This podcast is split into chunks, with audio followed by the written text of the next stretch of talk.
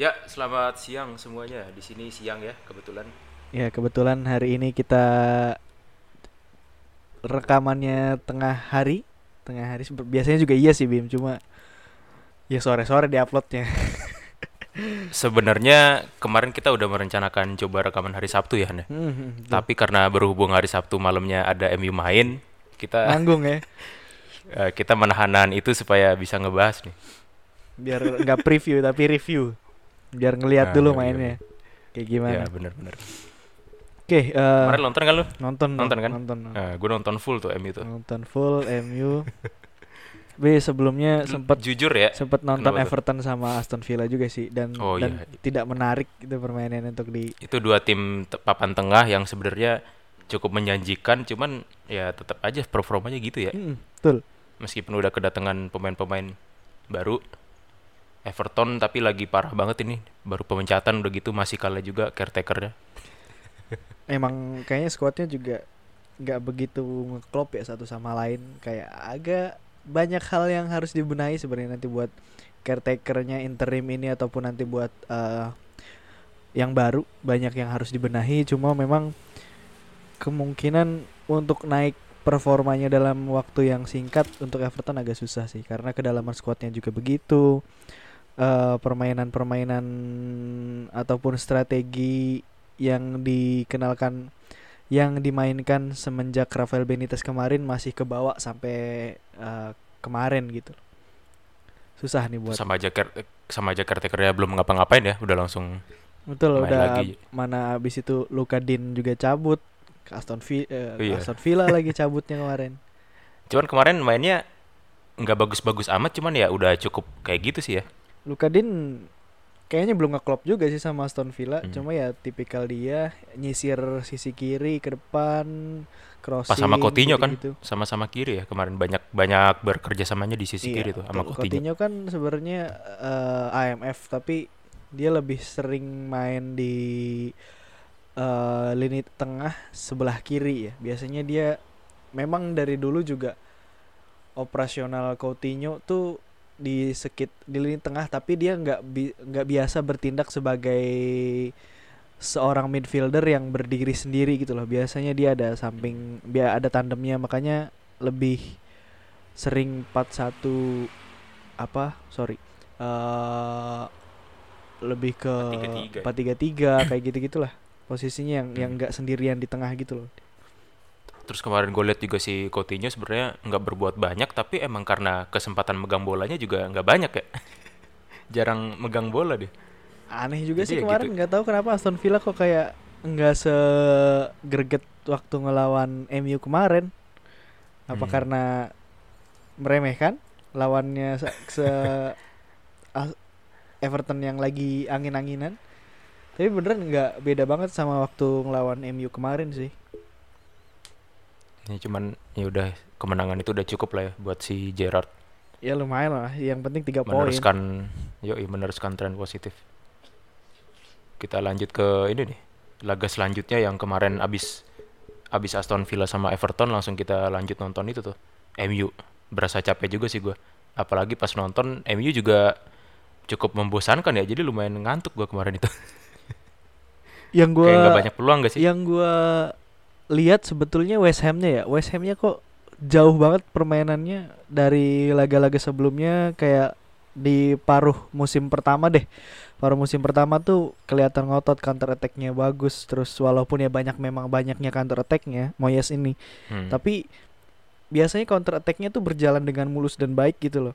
Transisinya juga Hmm. dari bertahan ke menyerang enak dilihat terus uh, permainan dari kaki ke kakinya keren. Jared Bowen dan eh dan yang lainnya tuh kayak ngeklop aja gitu enak dilihatnya buat main dari dari mulai dari Declan Rice-nya sendiri terus ke Lanzini kemarin kayak hilang bener-bener kayak hilang Iya, sih iya. nggak kayak nggak Iya, kelihatan sama sekali Michael Antonia kasihan sendirian di depan Lanzini nggak nggak Lanzini di belakangnya kan. iya ya? biasanya kan di belakangnya semalam lumayan sering mereka eh, sejajar sih cuma Lanzini-nya kok hilang banget gitu loh Jared Bowen paling sekali dua kali lah nyisir Fornalsnya juga, kanan. Fornalsnya juga gak sih? siapa Nggak kelihatan juga. Fornals Pablo Pablo Fornals. Fornals kayaknya memang pemain-pemain belakangan ini yang sering dimainin gitu loh. Dulu-dulu sih nggak nggak sering ya. Siapa ya dulu ya? Yarmolenko atau bukan dia ya. siapa gitu. Dan dan jarang. Iya, iya. Maksudnya Thomas Sucek deh. Thomas Sucek nih nggak kelihatan kontribusinya. Kayak Hmm. eh screening screening dia ketika di lini tengah ketika mau ngambil bola terus eh, ketika minta bola dari lini belakang tuh kurang lebih sering mantulin mantulin bola ke belakang lagi nggak kayak Declan Rice Declan Rice kemarin eh Bagus ya. bagu- bagus banget sih dari dari statistiknya udah oke banget cuma ya itu nggak Mhm. tahu kenapa dari transisi dari bertahan ke menyerangnya tuh nggak sefluid biasanya gitu Bib Biasa. Nah, padahal kalau misalkan kita ngelihat permainan MU juga pressingnya tuh nggak ada. Menurut gua high pressing atau gegen pressingnya Iya, Ralf Rangnick nih nggak berjalan baik gitu loh sama eh, MU di eh, dua tiga pertandingan ke belakang yang hasilnya juga nggak bagus-bagus amat permainannya standar-standar aja. Tapi memang Press. eh mereka lebih ngotot gitu loh ketika melakukan serangan. MU-nya lebih lebih ngotot Hmm. melakukan serangan terus McTominay sama Fred lebih eh, lebih banyak ngelakuin eh build up serangan yang yang lumayan lumayan bagus gitu loh. Tapi tetap aja menurut gua MU belum belum memaksimalkan kekuatan terbaiknya gitu loh jadi sebagai tim besar gitu.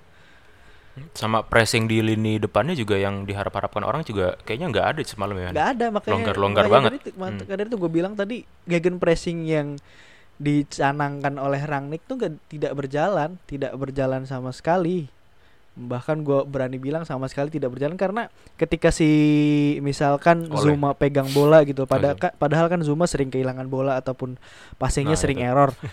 itu nggak ada pressing yang menjanjikan dari tim dari MU gitu dari lini depannya baik itu Ronaldo, eh, dari Greenwood, dari Elanga bahkan ya dari lini-lini ke lini-lini setelahnya gitu loh nggak ada. Mereka hanya menunggu di eh, lini tengah lini tengah mereka sampai lini pertahanan. Hmm. nungguin kacaunya eh permainan kaki ke kakinya West Ham abis itu dapat bola counter dan lu dan baru setelah itu mereka ngotot. Sehingga kalau misalkan dari statistiknya kan mereka lumayan juga shotnya eh, ada 18 shot selama dua eh, selama dua babak cuma ya itu jeleknya hanya shot on targetnya cuma tiga gitu loh.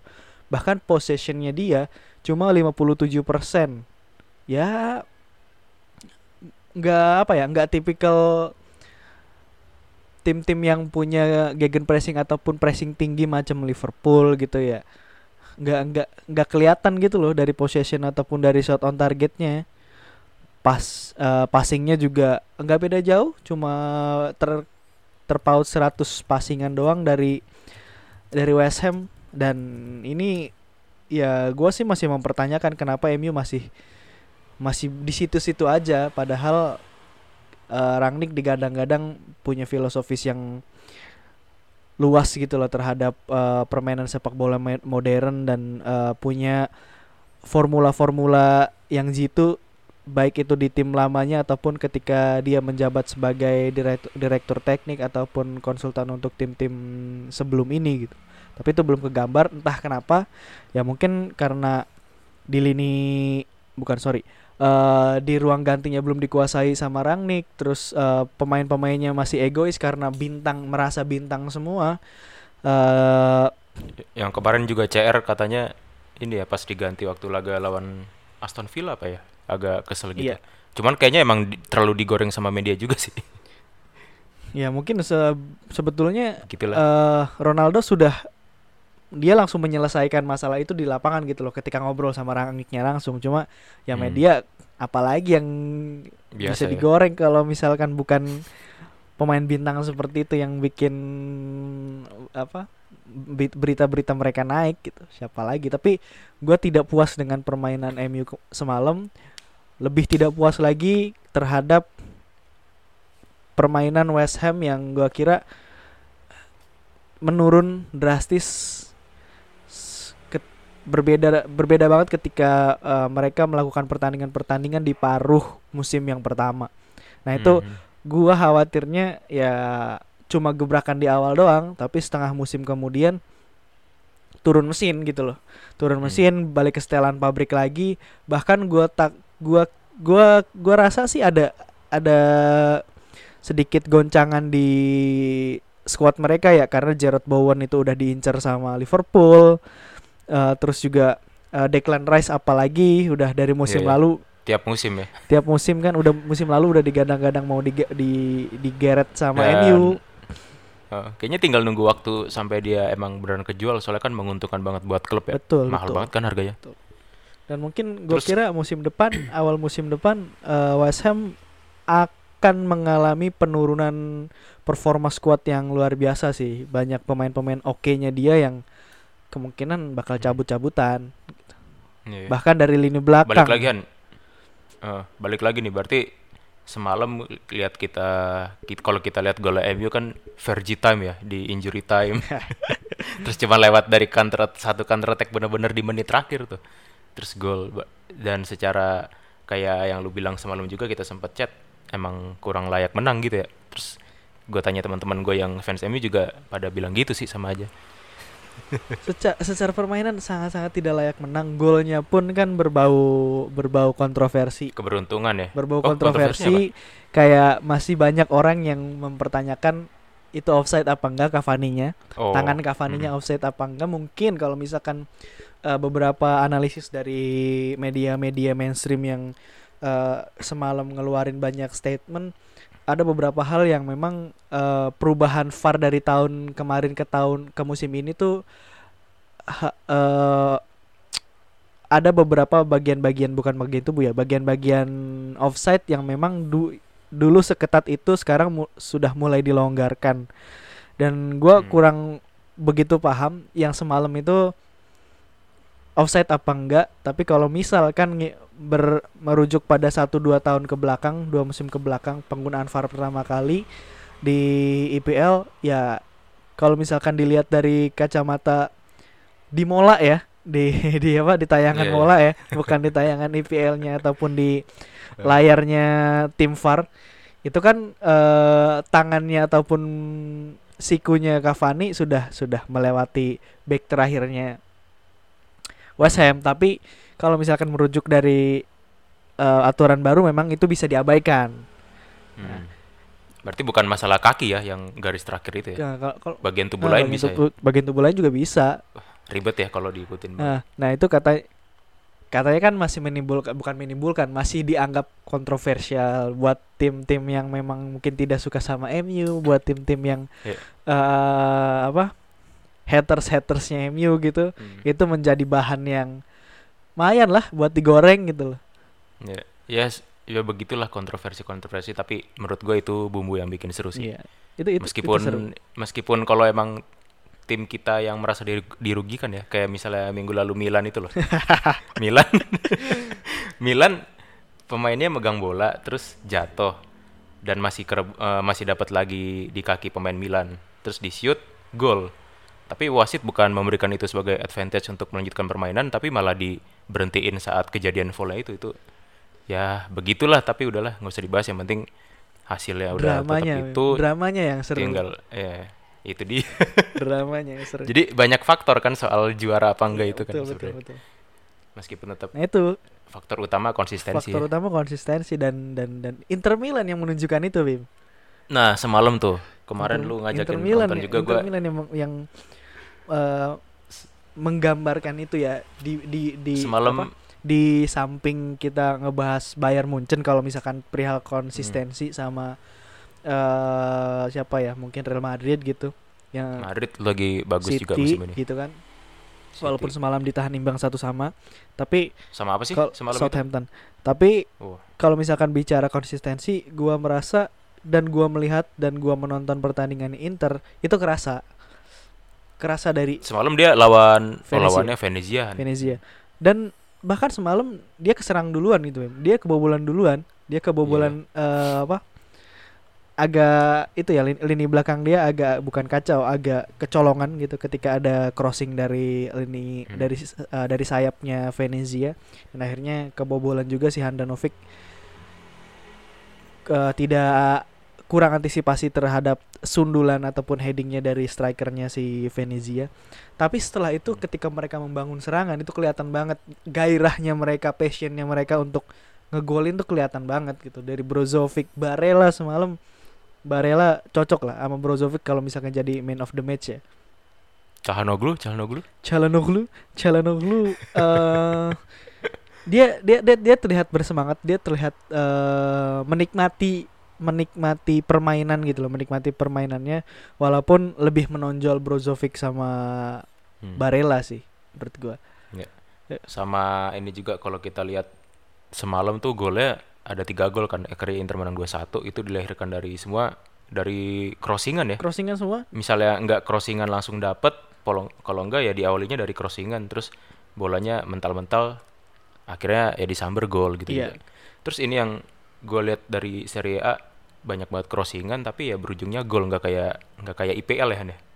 Kalau IPL di crossing crossing ya susah juga banyak mental. Betul sih. Kalau gua lihat eh perbandingan antara Serie A dan IPL walaupun IPL tet- tetap menang dalam dalam ranah popularitas tapi kalau misalkan melihat dari segi eh, kekomplitan ketika satu tim melakukan serangan terus kekomplitan suatu sim eh, suatu tim kalau misalkan memang open play-nya mereka agak sulit eh, untuk apa ya agak sulit untuk menembus pertahanan crossing crossing itu crossing juga di di IPL mungkin agak kurang menjadi pilihan utama gitu loh. Karena kualitas dari penendang crossingnya dan finishernya tidak tidak berimbang gitu Bim ambil contoh yang paling gampang itu kita MU deh MU sekarang punya Ya. Cavani punya Ronaldo yang Ronaldo. finisher tap in heading ataupun dapat bola muntah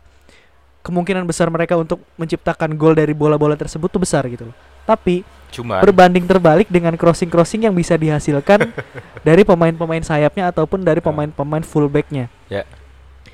Mereka lebih sering menerima umpan-umpan baik, umpan-umpan keren itu dari lini tengah mereka, dari lini kedua mereka, terutama dari Bruno.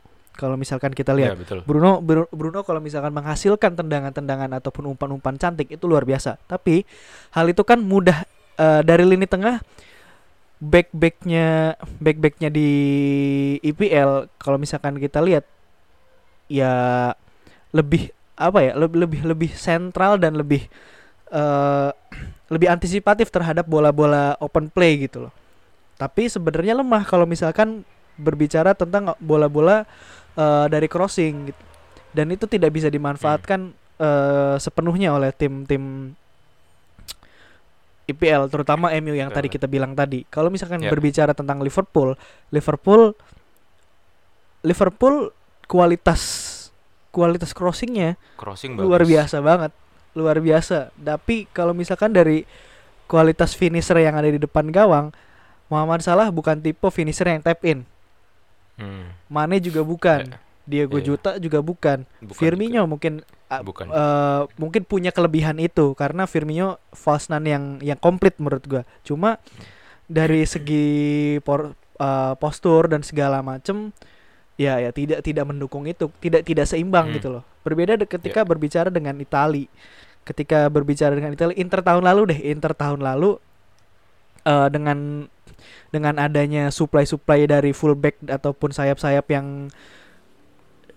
penetrasinya bagus, interceptnya bagus, tapi mereka juga punya kualitas crossing yang luar biasa. Ditambah Hmm. lagi di sana ada Lukaku. Lukaku. Musim ini juga Musim masih ini masih ada sama Edin Dzeko Zeko. ya. Ketika Zeko gagal, ketika Ed- eh, setidaknya Zeko dapat dapat heading gitu loh. Bola Hmm. kemelut. Di situ ada Lautaro, Lautaro yang bisa Hmm. cover bola-bola seperti itu gitu. Ya.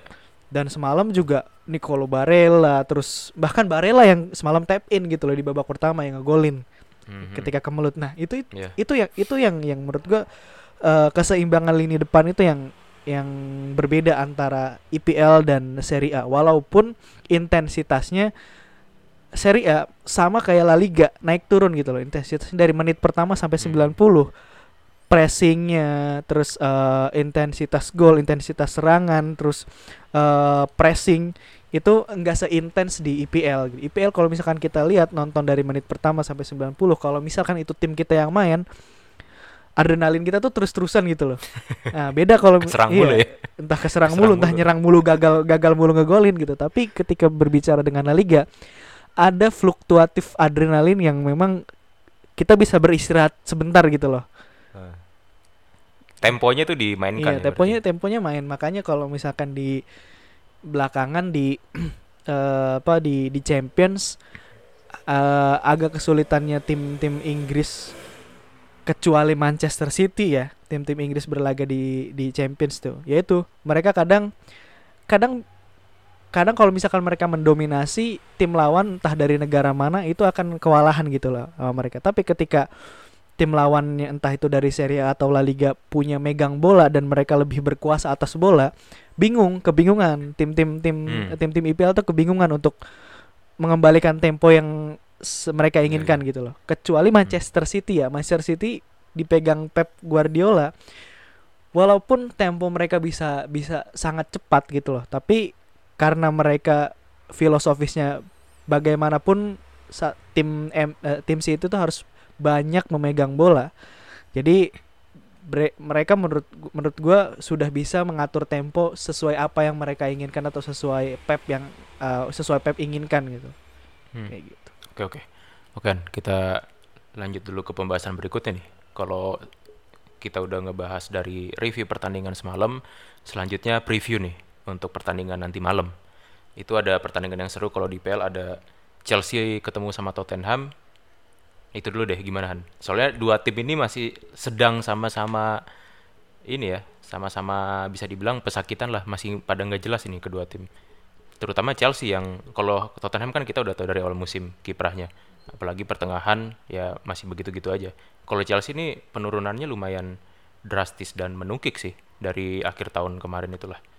Gimana agak sulit ditebak soalnya kan. Iya, kalau hasil menurut gua kedua-duanya bisa menang, kedua-duanya bisa kalah.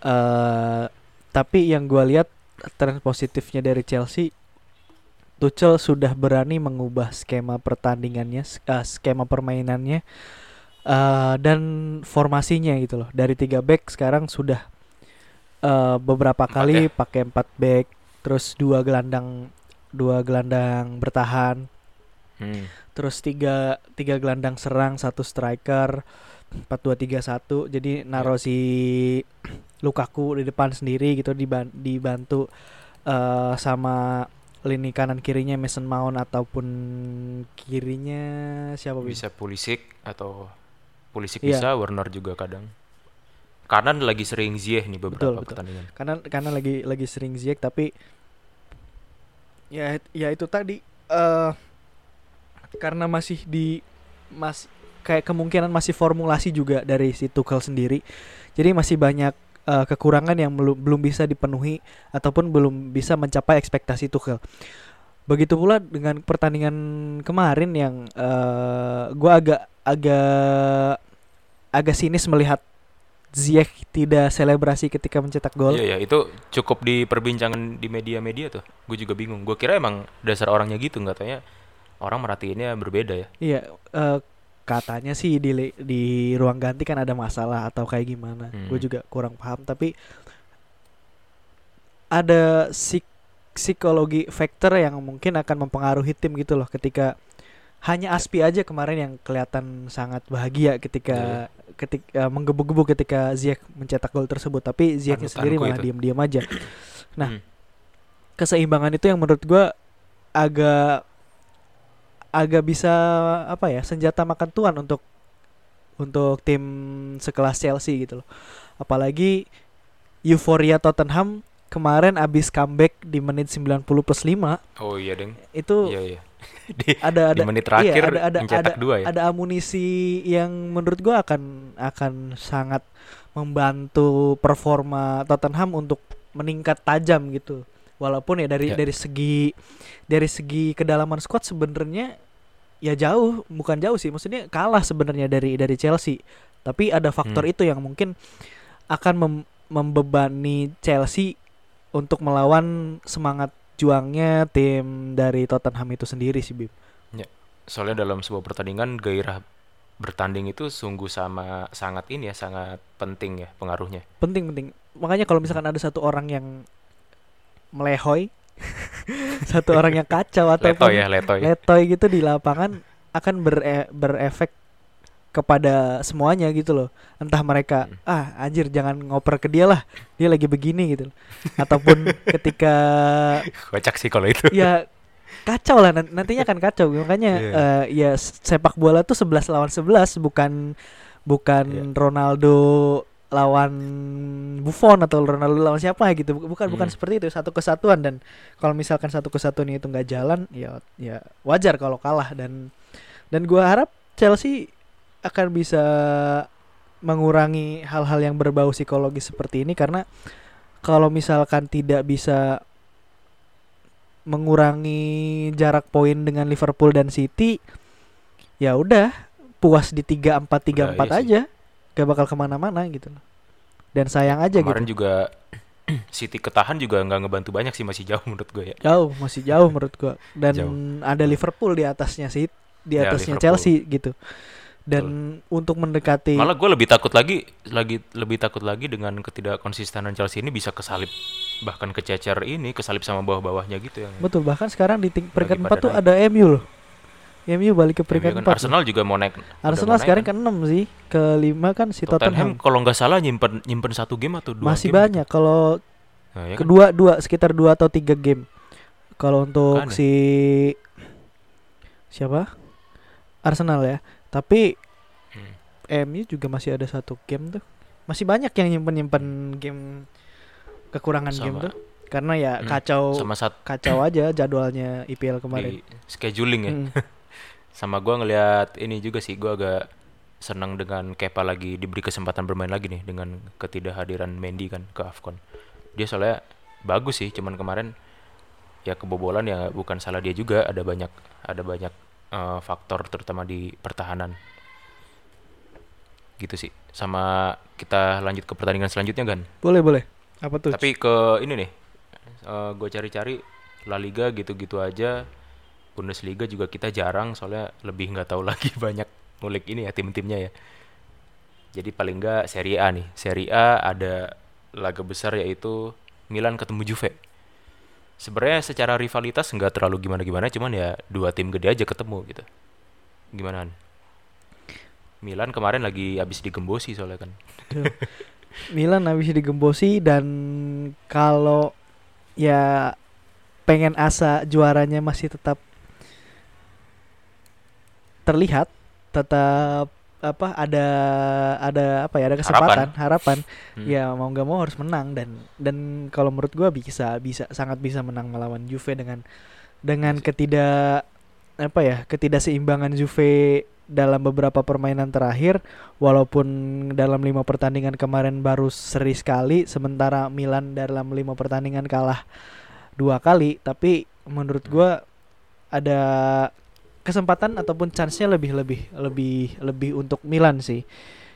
Karena gua gua nonton terakhir Milan ya yang gua bilang di episode sebelumnya itu Bim passionnya ataupun semangat juangnya Milan tuh masih lagi sangat tinggi gitu loh. Lagi sangat Hmm. bagus.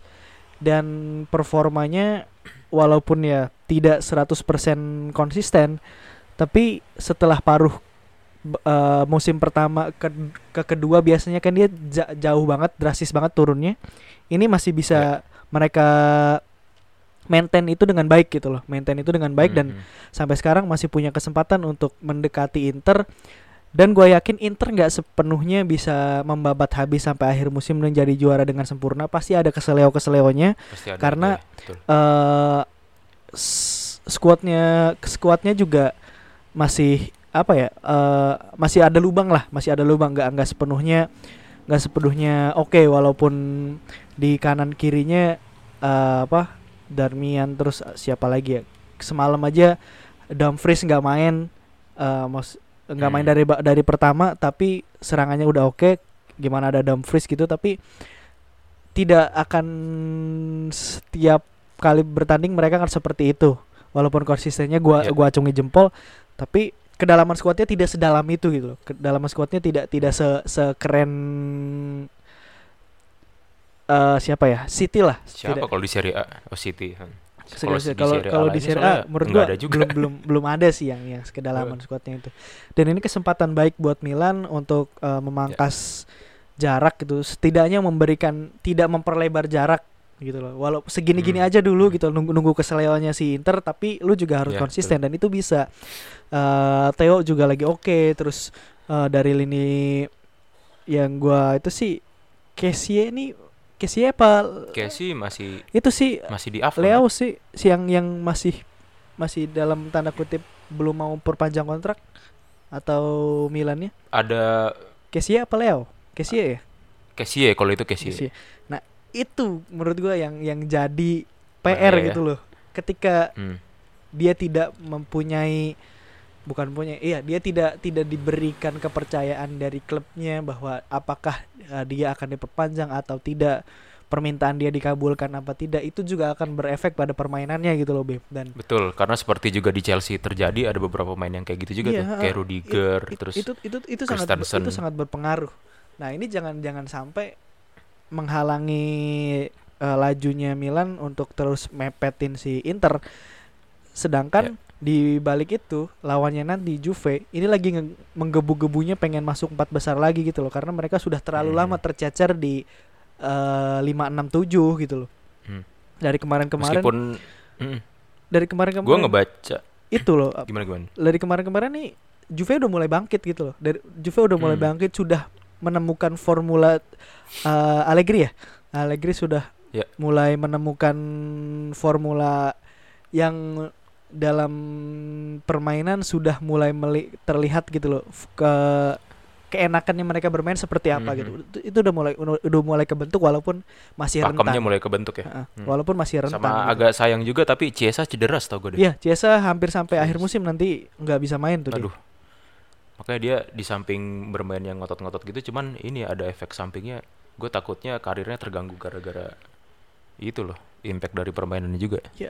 Be- Ya Semoga baik-baik saja. Semoga baik-baik saja dan biasanya ada dua efek kan kalau misalkan cedera gitu. Efeknya ke psikologis akan menghancurkan psikologis dan karirnya dia atau satu lagi malah bisa bikin dia makin moncer gitu. Hmm. Itu aja nanti Tergantung kita lihat balik aja. lagi ya. Mm-mm, kita lihat aja Mm. pas balik lagi gimana terus eh rehabilitasinya dia gimana Juve mampukah merehabilitasi bukan hanya cederanya dia tapi mental dan psikologinya dia bisa apa enggak karena itu penting gitu loh klub ada pada saat dia bagus dan ada pada saat dia cedera itu memberikan efek jangka panjang untuk seorang pemain Ya, betul. Dan gua harap Terus ada Milan misal- menang sih. Gua harap Milan masih tetap menang Amin, karena kalau misalkan kalah Ya amin ini. Inter Milan makin makin santai. Iya, iya. Inter Milan makin nggak ada nggak ada yang ngejar gitu loh. Nggak ada iya nggak sama nggak ada tekanan juga kan dia. Betul, jadi betul. main makin bagus dia mainnya malah. Terus kalau ada satu pertandingan lagi di Hans sebenarnya cuman ini bukan ya masih klub be- klub lumayan besar sih. Ada Lazio ketemu sama Atlanta nih kedua klub yang lagi memperebutkan zona-zona Eropa ini nih biasanya juga seru kan? Tuh Lazio dan Atalanta. Saling jagal. Ini kalau Lazio nih si Sari ya? Lazio sekarang ya Sari. Lazio Sari. Atalanta nih udah 3-4 musim belakang nih udah nggak turun-turun nih masih tetap di zona Eropa terus. Hmm. malah Atlanta nih iya iya juga sih dia keempat terus ya. Iya kon- sekarang lagi di empat nih. konsisten dia entah kenapa karena eh, menurut gua tanpa adanya pemain bintang yang dielu-elukan tapi menjadi satu tim yang benar-benar menggambarkan ini loh kita tuh yang bagus bukan karena Permainan mengandalkan satu ataupun dua individu. Tapi ya Hmm. kita bertanding sebagai satu kesatuan tim dan ketika kita menang kolektivitas. Ya itu kolektivitas kita. Ketika kalah itu Hmm. juga hasil buruknya kolektivitas sebuah tim gitu dan Ya. itu kegam kegambar banget sih. Eh, kayak misalkan kaptennya siapa namanya Mim? Toloy bukan ya? Kayaknya yang gue pernah lihat sih Toloy kalau Atlanta. Eh, satu lagi yang pemain kemarin di Euro keren juga tuh. Aduh nah. Italia? Bukan bukan. Orang-orang luar orang Bukan. luar Itali.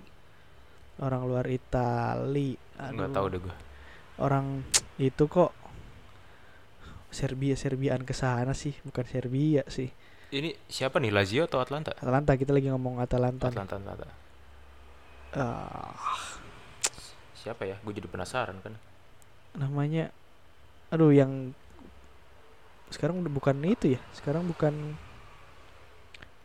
Bukan siapa? bukan namanya apa bukan kapten lagi ya Yang pindah. aduh namanya gue lupa lagi Ntar deh, ntar kalau dapat deh. pokoknya dia pemain tengah tapi banyak banyak memberikan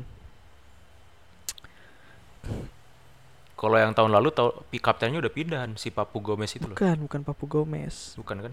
bukan Papu Gomez juga duh orang itu kok ya, astaga gua lupa tapi tapi gua Ah, gua coba. ngefans sama dia dia udah udah udah tua dia pemain tengah namanya Eropa Timur Eropa Timuran gitu loh It, apa gitulah nama itunya ya macam lanjut Mirancu, dulu, lanjut. Pasalik gitu-gitu aduh namanya siapa tapi kok nggak ada ya di line up-nya dan dan Bukan Pasalik ya, bukan. bukan bukan Pasalik ada satu lagi tahun lalu Oh, deh Iya iya ada. Oh iya iya iya. tahun iya. lalu siapa Bentar, sih bentar.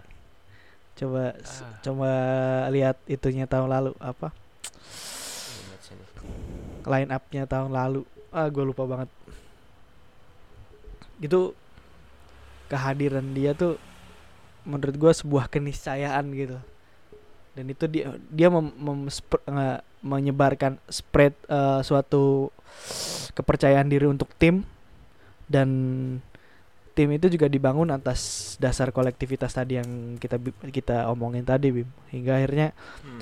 membuat satu kesatuan yang enak untuk ditonton Atalanta nih. Dan nanti lawan Lazio lawan tim pragmatisnya Sari. Pragmatis tapi selalu mempunyai kejutan-kejutan. Ini Han, menarik. Siapa? Bentar, kaptennya si Ilicic bukan? Ah, itu bener. Bukan. Itu itu bener bener bener. Ilisik, ya. Ilisik. Nah, Bentar, itu bentar. itu tua kan? Sudah tua beliau. Sudah sudah. Iya, udah 30 lah. Iya, ada 30-an dan dia dari mana? Serbia, bukan? Ya, begitulah. Entah Polandia atau ya sekitar sekitar itu. Iya, Eropa Timur itu yang menurut gua dia dia bisa memberikan ketenangan dalam skuad terus permainannya bisa berkembang dengan baik. Sosok dia tuh menjadi penting gitu loh di skuadnya Atalanta. Hanan, sorry, ada ralat nih. Kenapa? Ternyata gue gue sambil searching-searching Lazio sama Atlanta udah main semalam nih. Ah, berapa berapa? Ternyata dini hari dan 0-0 skornya bener. Skornya 0-0 nih beneran beneran berarti kan ya bisa dibilang inilah ya berimbang kan. Ya karena gua nggak nonton juga. Ya, gua rasa Ya begitulah. gua rasa dua-duanya eh co- dua-duanya kalau misalkan dilihat dari perkembangannya setengah musim ini layak untuk berada di papan atas eh, Serie A ya. Hmm, papan papan Eropa ya, Iya, papan Eropanya Serie A zona Eropa. eh di, di mana Sari bisa berhasil ngasih apa ya, walaupun ditinggalkan Inzaghi ya. Inzaghi Inzaghi Iya, ke Inter ah. kan. Walaupun ditinggalkan betul. Inzaghi tapi Sari masih bisa kasih warna walaupun permainan pra- permainan Gayanya pragmatis. berubah ya. Eh, menurut gua Sari sudah mulai berevolusi, tapi Sari is Sari gitu. loh. Ada Hmm. ada beberapa aspek yang memang tidak tidak tidak hilang dari Sari dari Sari gitu. Permainan pragmatisnya dan segala macam itu masih masih masih kerasa Sari banget, tapi tetap memberikan konsistensi yang baik di eh, di Lazio itu memberikan apa ya eh, semangat juang yang oke lah buat untuk Lazio dan tidak tergeser dari zona Eropa juga udah udah luar biasa. Atalanta masih eh, masih tetap konsisten di empat besar. Semoga masih tetap konsisten konsisten sampai akhir musim tidak tergeser sama Juve. Eh, dan berharap Juve tahun depan main di eh, UEFA Europa League ya. UEL ya. Mhm. Biar nyobain biar ya. nyobain lah. Kayak gitu. Kayak Barca juga nih siap-siap nih. Barca suruh main itu aja lah conference aja conference league nggak Oh, iya. Eropa juga enggak gitu conference biar biar biar mikir gitu loh segede Ya, banget cuman kita lagi kayaknya hari ini nggak lagi bahas Barca ya. nggak dulu deh Masih ada kasihan gua eh, yang lain. walaupun gue seneng Pedri udah balik tapi tetap Oh. aja sih. Dembele Dembele merajuk terus. Mau dibuang tuh katanya sama Safi. Iya cuman dia lucu juga sih tengil udah nggak sadar dirinya kontribusinya nggak bisa maksimal apa gimana cuman mintanya banyak. Dan terakhir teman gua nge-share dia menuntut Barca apa gitu karena karena sesuatu gitu terkait kontraknya lah ya. Kocak sih. Ya terlalu menilai tinggi dirinya sendiri atau ya betul. gue juga eh, tidak menutup mata sih. Di belakang dia kan banyak orang-orang berkepentingan dari mulai agen dari mulai orang-orang terdekatnya dia untuk untuk eh, apa entahlah ngasih ngegojlokin gitu? iya ngasih insight apa ke dia sampai akhirnya dia seperti itu kan kita juga nggak tahu di belakang itu kayak gimana. Banyak orang terlibat gitu loh nggak cuma Dembele-nya aja. Dan lanjut nih. Kita bahas sesuatu yang lebih serius. Anjay. Gua apaan? kemarin nih Han berita minggu ini ini kan eh, timnas pertiwi kita, weh timnas Garuda Pertiwi kan lagi eh, lagi ini ya, lagi berajang di eh, Piala Asia ya, Piala Asia benar kan ya? Betul. Cuman kemarin kalau nggak salah lagi masih fase grup, terus ketemunya udah Australia, kena bantainya dua digit nih Han. Di mana di situ ada bintang striker Chelsea namanya gue lupa. Care Miran Kerr. Iya. Siapa ya? Miranda Kerr atau siapa gitu? Simon Care Miranda Care mah Miranda Kerr artis. artis aja artis ya nah itulah. Dia nyetak nyetak 5 gol dia queen trick bahkan. Eh, nah sekarang sekarang pertanyaannya bukan dari segi permainan apa gimana gimana karena dari skor itu udah terlalu mencolok ya bisa terbaca lah ya gimana. Gue yang mau gue tanyain untuk pelan-pelan memperbaiki dan memulai memperbaiki ini nih. Yang paling mudah dan sederhana kita perbaiki apanya dulu sih terserah mau permainan kayak apa cuman yang paling sederhana aja yang paling realistis gitu dengan kemampuan sekarang Iya sebelum itu gue mau Sebetulnya gue dari kemarin tuh menghindari untuk eh, Ngejawab ataupun ngebahas Ataupun ngebaca komen-komenan perihal Garuda eh, Pertiwi Ataupun eh, timnas wanitanya Indonesia yang berajang di Piala Asia ini Kenapa? Ya karena sebetulnya kita masuk ke Piala Asia aja udah udah sangat apa ya eh rezeki yang tidak disangka-sangka banyak Ya. keberuntungan yang bermain di belakang itu gitu loh. Gue sebenarnya dari mulai proses proses masuknya ya? Eh, karena banyak ya yang yang yang kemarin diributin sama netizen lah kayak ada berapa ada seseorang exo PSSI yang bilang kalau misalkan ya cuma nuntut hasil tanpa nuntut, nuntut proses kelihatan ya hasilnya seperti itu pak kalau misalkan nggak mengabaikan proses gitu. Tapi sebelum itu gua gua mau apresiasi dulu buat eh, timnas wanita Indonesia. Selamat sudah masuk Piala Asia setelah berapa puluh tahun Ya. tidak ikut ikutan akhirnya ikut kalau lagi. salah tiga ya berapa puluh ya nggak tahu lah ya. Mm-mm. segitu pokoknya lama. Udah lama akhirnya ikut lagi selamat dan beberapa kali juga gua sempat lihat mereka persiapan latihan di eh, komplek GBK terutama di lapangan Madia. Eh latihan yang seru dong nonton gitu loh. latihan yang menurut gua cukup serius. Maksudnya sudah tertata dengan rapi untuk latihannya. Eh dan memang persiapannya juga sudah lumayan oke. Eh, training center atau training campnya juga dijadwalkan dengan baik. Tapi ya mungkin eh tidak cukup gitu loh. Persiapan seperti itu tidak cukup kalau misalkan hanya untuk dipersiapkan untuk Piala Asia aja nah balik ke pertanyaan lu tadi apa sih sebenarnya yang Hmm. yang bisa dengan eh ya secara minimal harus diperbaiki dulu deh. Yang pertama ciptakan kompetisi yang mewadahi para atlet ataupun pemain bola wanita untuk setidaknya merasakan eh, lingkungan ataupun circumstance liga yang baik karena sampai sekarang sebetulnya tidak ada liga wanita ataupun liga Indonesia versi wanita yang memang diperuntukkan untuk menjadi liga profesional.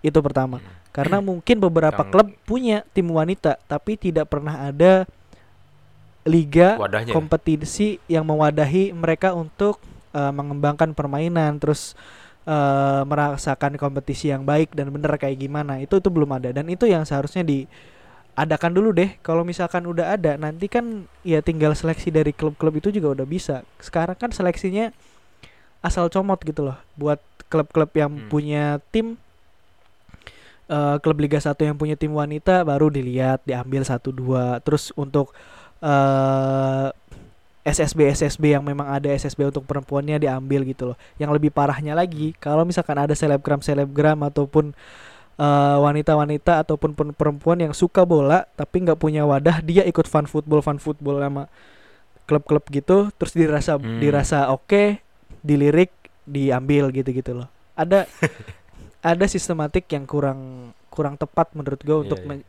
untuk sebuah wadah atau sekelas PSSI yang tidak bisa menyaring eh, pemain untuk mewakili Indonesia dalam kancah sebesar Piala Asia atau bahkan sebetulnya di AFF perempuan aja kita kan jarang denger ya ada AFF Ya. perempuan gitu loh. Di samping Gitu, di ya. samping kemarin karena eh, kita lolos karena kualifikasinya hanya ada dua tim yang sisanya Korea Utara sama apa gitu mengundur Irak ya kalau nggak salah mengundurkan diri karena pandemi ya di di samping mereka sudah terlihat cukup baik ketika melihat penyisian kemarin tapi kelasnya kan hanya eh, hanya melawan satu tim gitu loh kita tidak bisa Iya, iya. bikin parameter lebih jauh kalau misalkan tidak melawan tim-tim lain gitu loh. Kalau misalkan tim Mhm. yang kemarin dilawan kelasnya di bawah kita, ya kita akan terlihat bagus gitu loh. Tim kita akan Hmm. terlihat bagus, tapi kan ketika para ketika kita menguji parameter variabelnya harus banyak gitu loh. Dan variabel yang paling gampangnya yang lu ta- tanyain tadi ya bikin dulu Liga. liga yang kompetitif di dalam negeri gitu loh sebelum ngikut Ya. ataupun sebelum menuntut mereka untuk ber menghasilkan prestasi gitu Bim dan itu Hmm. sangat kentara ketika kita melihat kemarin pertandingan ataupun melihat cuplikan-cuplikannya Indonesia dibantai 18-0 gitu loh sama Hmm. Australia kayak gitu sih Soalnya gue juga eh, cukup yakin kalau misalnya toh nanti ada liganya juga pasti banyak ini sih penonton yang antusias dan ngedukung sih mestinya. Atmosfer atmosfernya itu pasti euforianya tuh pasti akan langsung ada gitu. Soalnya kayak di IPL sendiri tim-tim perempuannya juga ini banyak yang penontonnya juga banyak loh. Nggak nggak ya nggak kalah juga lah bisa dibilang untuk ukuran. Betul, belakangan ini kan semenjak semenjak Amerika menjuarai berturut-turut Piala Dunia sama eh apa namanya Olimpiade sepak bola perempuan, perempuan. Akhirnya sepak bola perempuan di dunia itu mulai mulai mulai kentara lagi kan, mulai keliat, mulai, mulai dilirik lagi, akhirnya eh sepak bola sepak bola perempuan, liga-liga sepak bola perempuan di dunia itu mulai mulai bergerilya gitu untuk untuk mempromosikan diri gitu. Kayak misalkan IPL-nya eh, yang wanita segala macam itu kan mulai mulai gencar gitu loh nyari-nyari terus ada pemain F- segala ada macam. FA Cup-nya juga ya kan Betul, sa- sama sih sebetulnya. Di sekarang udah mulai eh rata gitu loh, baik perempuan ataupun laki-lakinya. Sehingga kayak pemain-pemain dari Kanada, pemain-pemain dari Amerika, pemain-pemain dari Asia segala macam tuh banyak yang mau bermain di Eropa segala macam dan dan situasi ataupun kondisi liga-liganya juga di negara-negara pecinta sepak bola terutama di Eropa udah mulai baik, kondusif gitu loh buat perempuan, buat Hmm. dan itu yang belum tergambar di kita gitu loh.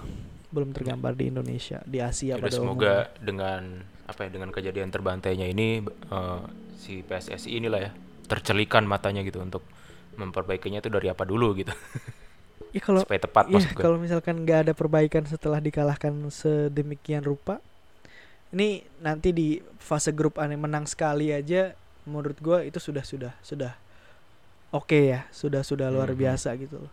Bisa menang sekali ataupun nahan imbang sekali tim nanti yang akan dilawan itu udah perjuangan yang luar biasa. Nah itu kalau misalkan PSSI nggak sadar juga, nggak tahu lagi kita harus berharap ke siapa sih Bim perihal sepak bola nasional gitu loh.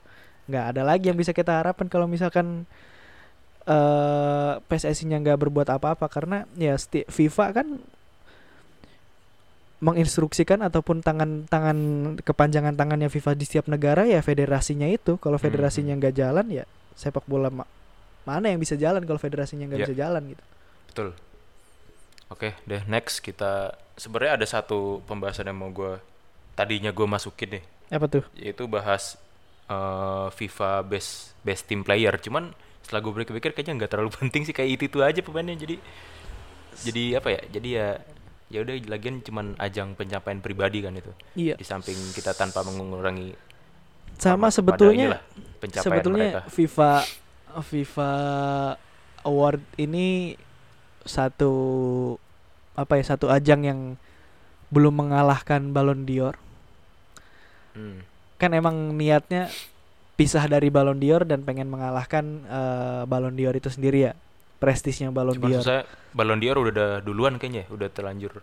Iya, tapi ya. Ballon d'Or tuh udah udah punya punya market sendiri gitu loh.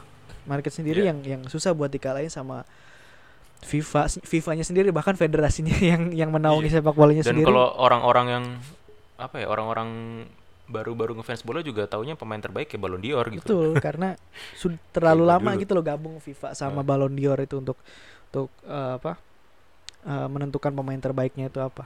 Dan kalau menurut gue juga ya prestisnya yang kurang dilirik pertama itu Bim dan yang kedua juga eh gue kurang paham ya parameternya pemilihannya apa.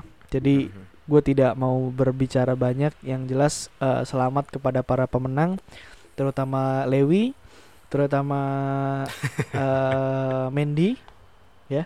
Mendy terus Ronaldo dapat penghargaan apa gitu yang barusan diadakan lagi baru ka- dispesialkan untuk Ronaldo Oh iya. Oh, gua gua lupa gol terbanyak. Iya, Ya, ya, banyak lah dia. ya gitu kurang lah ya. paham gue kayaknya ya deh Aha. tapi yang jelas eh ya selamat untuk para yang dapat penghargaan lah Sip sip. Terusan kita ada satu lagi kompetisi yang lagi berjalan nih yang kurang balik lagi kurang ter apa ya kurang kurang dapat spotlight. Ya kurang dapat spotlight dari kita terutama nih penonton layar kaca. Afwan ya? Dan fans-fans bola eh, Afcon tuh. Sekarang udah masih ini ya babak penyisian ya? Eh masih udah grup ya? udah masuk round of 16 16 besar Iya ya malam ini Oh. nanti. Yang lolos siapa?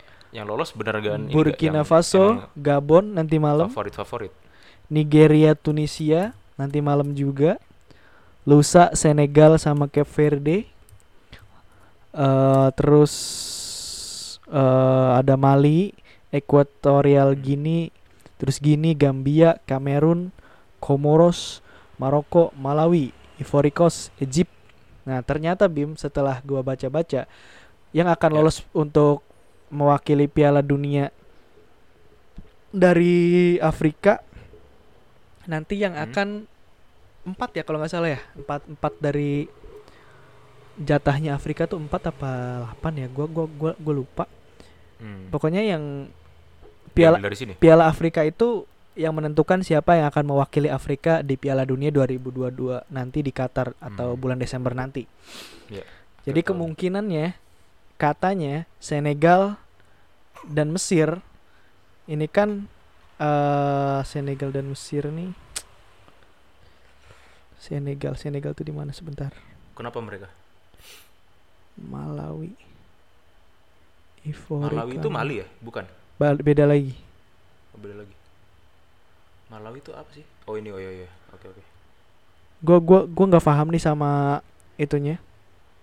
geografis sama bukan geografinya sama-sama persyaratannya nanti gimana untuk masuk ke Piala Dunia 2022 khususnya dari zona Afrika ini yang jelas katanya antara Mesir sama Senegal salah satunya Hmm. akan tidak masuk ke mana ke Pilun Piala Dunia ah, jadi kita jadi harus salah satu Enggak, maksudnya karena mereka terbentur dalam bagan yang sama kayaknya Bim. Kayaknya ya. Jadi Hmm. nanti yang akan masuk ke semifinal tuh salah satunya. Mungkin nih, ini ini gue baca doang ya. Gue belum belum Iya, iya. belum itu soalnya belum ngulik Hmm. lagi perihal bagannya kayak gimana. Yang jelas katanya antara Mane ataupun salah salah satunya akan tidak bisa ikut Piala Dunia 2022. Seperti itu kabarnya. Hmm. Ya mereka ketemu kalau nggak salah timnya ya. Iya, kemungkinan Ketemu ketemu katanya. Katanya ya, gua gua gua gua gua kurang paham juga. Sama satu lagi kan kemarin sempat kita bahas juga di chat si Pantai Gading nih pemainnya oke-oke ternyata ya. Ternyata oke oke Bim, keren-keren gua nonton kemarin anjir kok kok kayak pada tahu ini. Oh iya anjir si ini ternyata si ini ternyata. Gila keren-keren. Dan yang paling squad yang paling Eropa lah ya. Kelihatannya sih ya, kelihatannya antara Uh. Nigeria sama Ivory Coast kali ya, yang Hmm. Eropa banget ya. Ya. Karena Lu udah udah sempet nonton-nonton juga kan? Apa highlight? nonton gua gua beberapa kali nonton kalau misalkan jam setengah 11 belum bisa tidur sekalian gua nggak tidurin sampai nonton Hmm. satu babak atau dua babak eh, Piala Afrika yang jam Ya. 22.50 atau jam 23.00 baru mulai gitu loh. Sempat beberapa kali Hmm. nonton. Dan beberapa kali juga Ntar melihat mungkin kayak ya oke ya ba karena banyak pemain Eropanya jadi DNA DNA Eropanya kelihatan lah permainannya kayak gimana cuma kadang ya itu tadi di yang yang di beberapa minggu lalu ada kejadian peluit dibunyikan sebelum nah waktunya itu kayak ada banyak gitu-gitu. kasus-kasus ya. banyak Iya ya sih. ya namanya maksudnya ya seperti Asia lah Afrika kan kayak Asia. Maksudnya eh di masih dipandang sebagai benua dunia ketiga gitu. Banyak negara-negara dunia ketiga yang memang masih berkembang masih masih dalam dunia konflik dan segala macam. Jadi banyak hal yang mungkin tidak tersokong dengan baik gitu loh dari infrastruktur ataupun dari pelaksanaannya kayak gitu sih Dan mungkin juga ya minggu mulai minggu depan lah Mm-mm. kita udah bisa mulai bahas ini nih. Masuk 16 besar terus 8 besar gitu kan. betul betul Minggu-minggu mungkin depan. ah, mungkin lebih awal-awal mengerucut. awal-awal Februari ini kan kita bisa bahas-bahas udah sampai siapa yang mau, mau siapa yang akan masuk Final. semifinal. Uh, Semifinal, finalnya final. gue lihat dia finalnya sih 7 Februari. Iya 7 Februari jam 2 malam Yoi. lagi anjir. Susah nih. Udah, terus ini Han, lu ada ngikut-ngikutin transfer gak? Yang minggu ini yang lumayan yang lumayan apa ya? Lumayan cepet transfernya langsung jadi. Itu si Manchester City baru dapat pemain lagi. Cuman gua nggak tahu nih lu agak ngikutin apa enggak. Namanya dapat pemain River Plate namanya Julian Alvarez tuh. Gue juga nggak ngikutin pemainnya sih. Cuman dia lagi jadi kayaknya komoditas yang oke. Makanya City sampai da- datengin dia nih.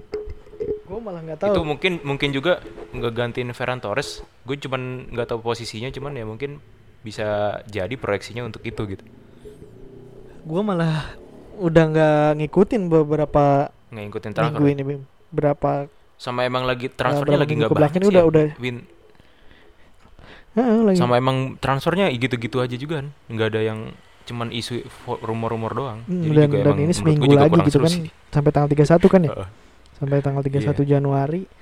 Ya, Kayaknya nggak akan banyak ada pembelian ya. Iya, kalaupun ada nanti yang agak mepet-mepet gitu 28, 29 gitu mulai kalau misalkan yang gede-gede jadi di situ sih paling tanggal-tanggalnya. Tapi kalau sampai sekarang Tiba-tiba gue jujur aja belanja ya. gue jujur aja nggak nggak ngikutin banget Eh dan ya nggak seheboh musim panas Iya lah sih betul. nggak seheboh musim Hmm. panas lah Nanti aja deh kalau udah ada pasti nama-nama yang oke lagi kita bahas. iya yang yang yang bisa jadi gunjingan gitu lah kalau sekarang kan Ya. ini kan belum nggak familiar juga nama-namanya Sama sih. betul kan Yaudah deh, kayaknya udah cukup dulu. sudah nih. cukup Pembahasan kita udah cukup padat ya. udah padat udah Dan banyak ini juga gue lihat-lihat pertama kali kita di bawah satu jam kayaknya nih. enggak kayaknya ini kedua Yoi. kalinya ada kok satu jam lagi ada, ada. ada yang lain ya wes Oke lah ya. oke Ya udah. Ah, terima kasih teman-teman sudah mendengarkan. Sampai jumpa lagi. Selamat berakhir pekan dari kita ya Han ya. Yuk, selamat berakhir pekan buat teman-teman pendengar setia senior bola kaki. Sampai jumpa di episode selanjutnya.